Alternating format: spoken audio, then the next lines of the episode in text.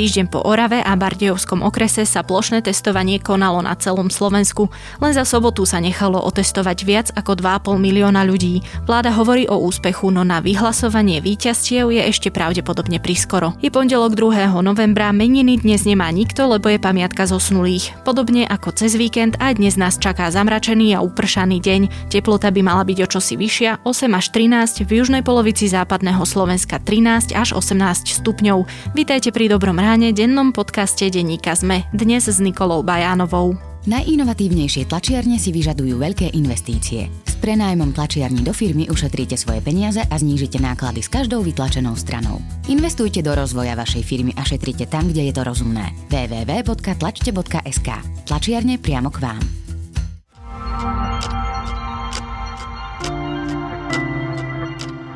A teraz už krátky prehľad správ. Premiér Igor Matovič včera potvrdil, že druhé kolo celoplošného pretestovania až na pár okresov určite bude. Povedal, že o tom už v nedeľu začne diskutovať s epidemiológmi a infektológmi. Upozornil tiež, že ochranné rúška a iné protipandemické opatrenia ostanú platné aj po celoplošnom testovaní. Ľudia s negatívnym výsledkom testu môžu odnes fungovať v uvoľnenom režime a teda sa môžu pohybovať vnútri obcí a miest bez obmedzení. Samozrejme, protipandemické opatrenia treba stále dodržiavať. Musia so sebou nosiť certifikát, polícia uznáva len jeho originál a nestačí si ho odfotiť do mobilu. Rovnako si ho môže pýtať aj zamestnávateľ či predavači v obchodoch. Úrad verejného zdravotníctva vydal pred víkendom vyhlášku, ktorá im to umožňuje. Uvoľnenie platí pre tých, čo boli na celoštátnom testovaní alebo majú PCR test test z 29. októbra až 1. novembra. Po minulotýžňovej policajnej akcii Výchrica idú za mreže dvaja sudcovia. Špecializovaný trestný súd v sobotu rozhodol, že väzobne stíhaná bude bývalá podpredsednička Najvyššieho súdu Jarmila Urbancová a tiež ex-predseda okresného súdu Bratislava 3 David Lindner. O návrhoch na väzbu rozhodoval sudca Jan Buvala, ktorý zatiaľ ponechal za mrežami aj podnikateľa z mafiánskych zoznamov Zoroslava Kolára. Turecko a menšiu časť Grécka zasiahlo v sobotu silné zemetrasenie s magnitúdom 6,6. Zrútilo sa niekoľko budov a územia zasiahla aj malá vlna tsunami. O život prišlo najmenej 60 ľudí, z trosiek v najviac postihnutom Izmire aj deň po zemetrasení vyslobodzovali živých, zatiaľ čo desiatky občanov sú stále nezvestní.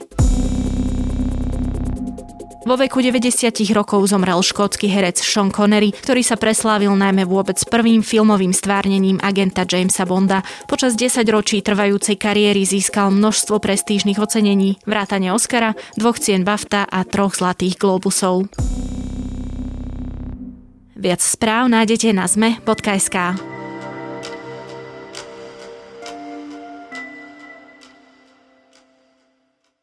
Slovensko má za sebou prvé kolo plošného testovania. V sobotu sa podarilo zachytiť takmer 26 tisíc pozitívnych prípadov. Ani vysoký počet ľudí, ktorí prišli v prvý deň, však nepresvedčil všetkých o tom, že by operáciu spoločná zodpovednosť mohla vláda nazývať úspechom.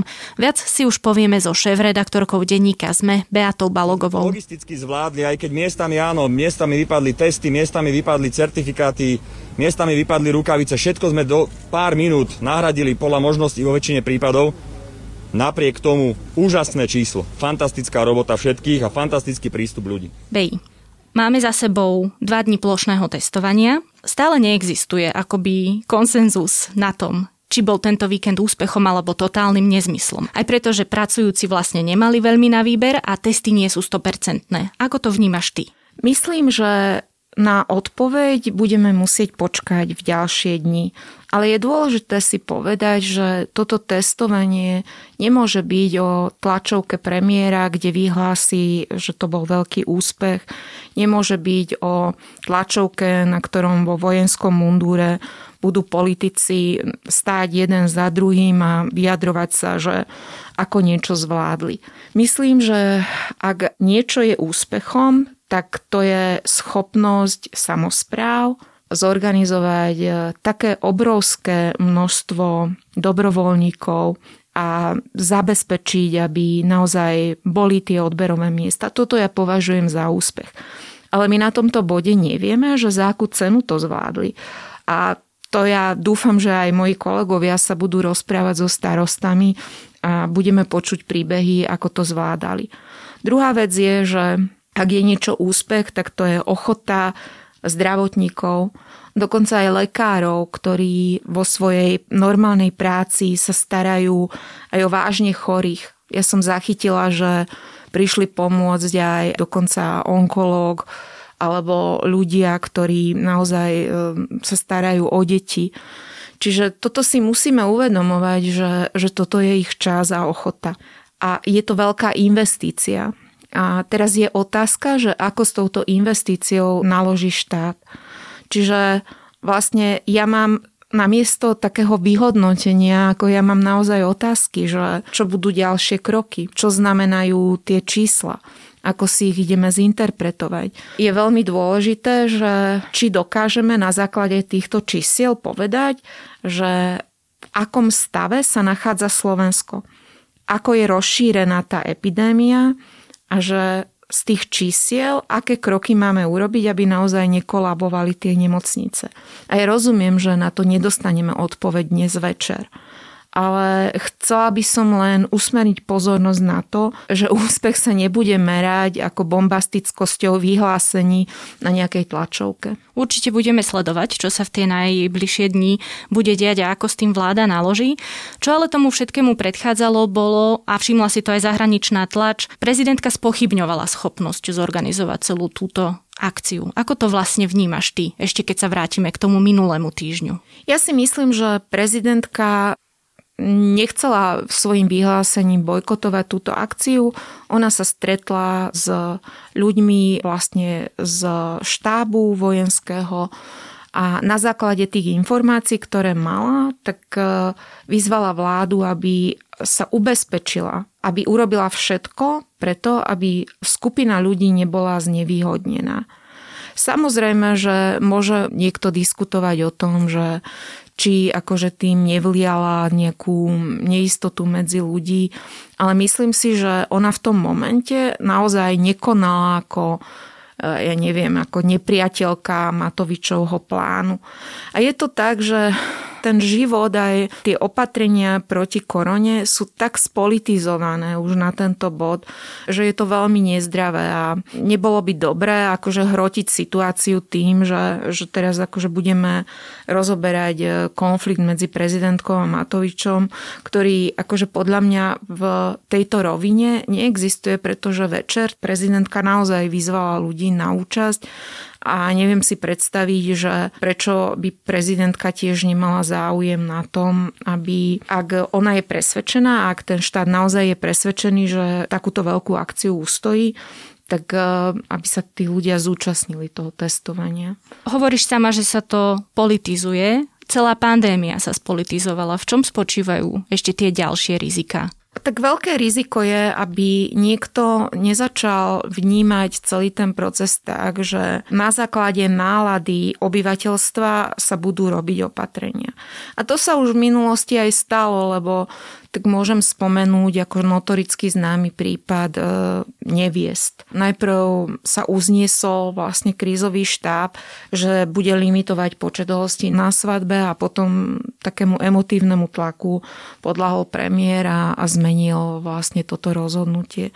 A myslím si, že toto je nebezpečné, lebo nevieme, akože nemôžu nálady obyvateľstva ovplyvňovať to, aké opatrenia sa budú príjmať proti pandémii. Tieto opatrenia by naozaj mali byť na základe veľmi opatrného zváženia epidemiologov, aj, aj ľudí, ktorí naozaj žijú v tých regiónoch. Naozaj si myslím, že opatrenia by mali byť cielené najmä na regióny, kde, kde sa šíri tá pandémia.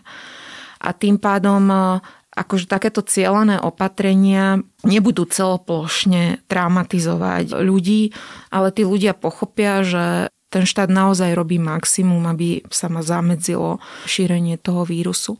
Navyše, politizácia prináša vlastne to, že ľudia potom budú vnímať niektoré takéto rozhodnutia ako hlasovanie o dôvere voči nejakému politikovi. A myslím si, že v tejto situácii je to nebezpečné lebo aj ľudia, ktorí by nikdy nevolili Matoviča, sa išli dať otestovať.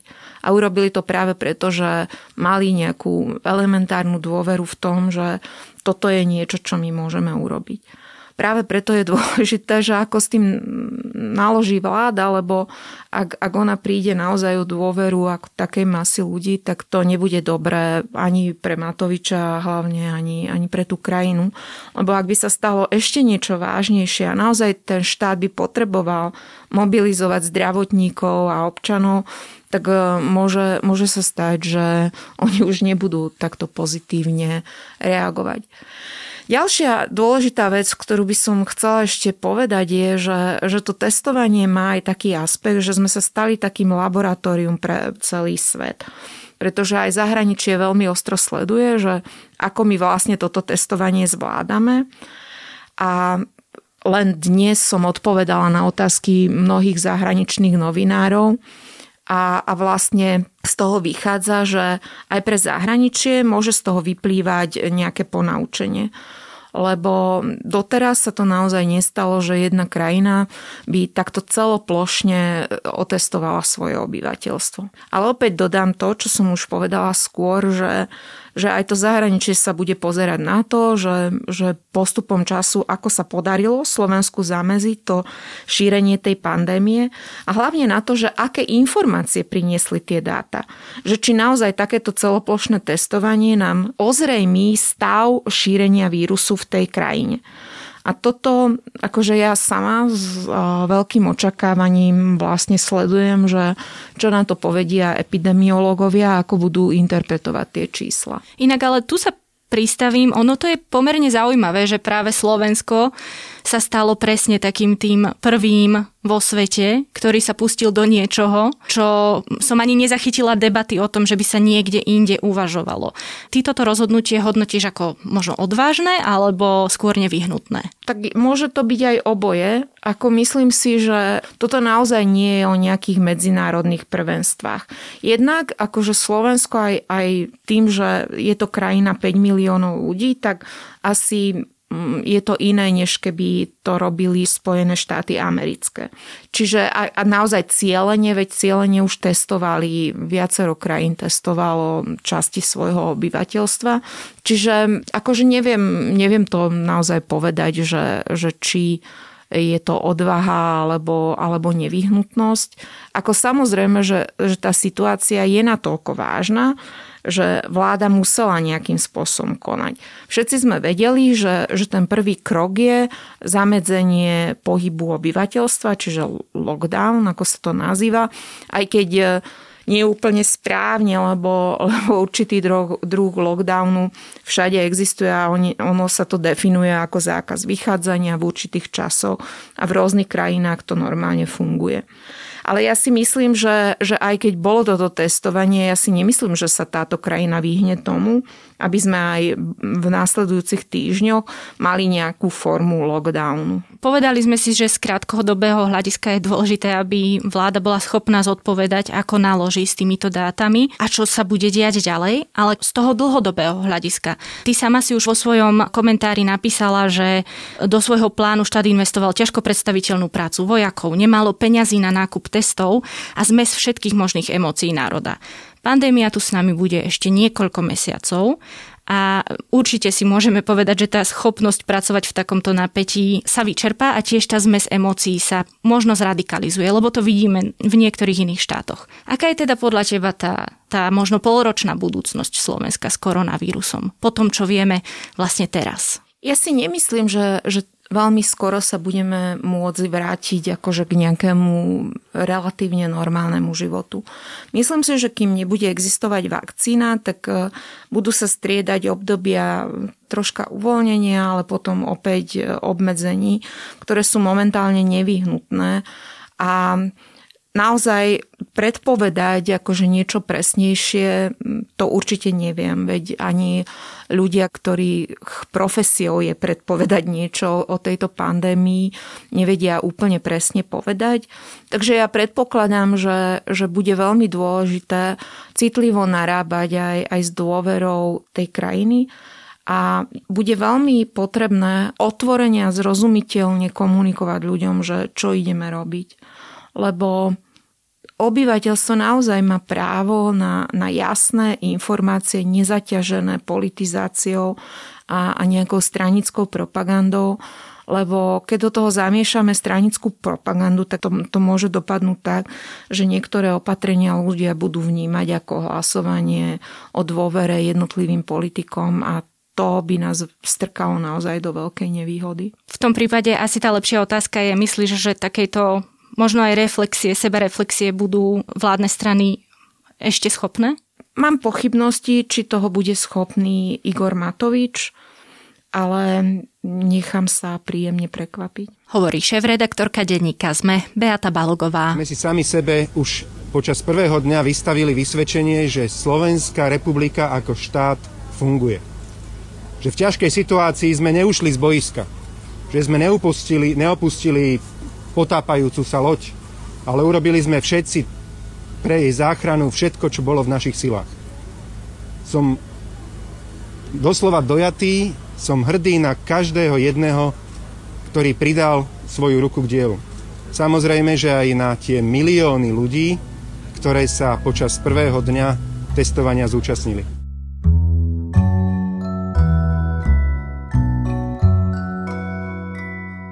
Dobré ráno oslavuje tretie narodeniny. Veľmi sa z toho tešíme a ďakujeme hlavne vám, že nás počúvate. Podobne ako spisovateľ Michal Hvorecký, ktorý nám nahral pozdrav plný podcastových inšpirácií. Podcasty som začal viac počúvať počas korony a priznám sa, že som sa aj naučil podcasty tvoriť. Robím jeden podcast v Nemčine, kde spovedám ľudí, ktorí majú nejaký súvis so slovenskou literatúrou, jazykom alebo kultúrou a zistil som, že ma to veľmi baví a je to jedna z vecí, ktoré mi pandémia priniesla, že som sa technologicky posunul o krok ďalej. A na podcastoch ma veľmi baví to, že sú veľmi rýchle, že sa dajú bleskovo vytvoriť, že môžu reagovať na aktuálne dianie a otázky v spoločnosti Veľa počúvam podcastov v Nemčine práve o, aby som sa dozvedel, čo sa v tejto mojej obľúbenej krajine a kontexte deje, hlavne o nových knihách, o spoločenskom dianí, ale napríklad počúvam aj podcast Michelle Obama, čo ma veľmi zaujalo, že táto manželka ex-prezidenta sama nahráva veľmi také osobné, veľmi autentické rozhovory so svojimi blízkymi a mám rád aj Dobré ráno, pretože mi to vždy dá taký stručný a rýchly prehľad toho najdôležitejšieho, čo sa v krajine deje a som rád, že na Slovensku pribúda podcastov a je to niečo ako nové rádio pre 21. storočie. Takže držím aj vášmu podcastu e, palce ďalej, želám mu všetko najlepšie k tretím narodeninám a teším sa na ďalšie počúvanie. Majte sa krásne. A odkaz k narodeninám nám môžete nahrať aj vy. Nahrávku, ktorú potom využijeme v špeciálnom dobrom ráne, pošlite do zajtrajšieho, utorňajšieho poludnia na adresu podcasty zavináčzme.sk. Ešte raz podcasty zavináčzme.sk. Tak a to už je na dnes všetko. Počúvali ste Dobré ráno, denný podcast denníka Zme. Čo najpríjemnejší začiatok nového týždňa vám praje Nikola Bajánová.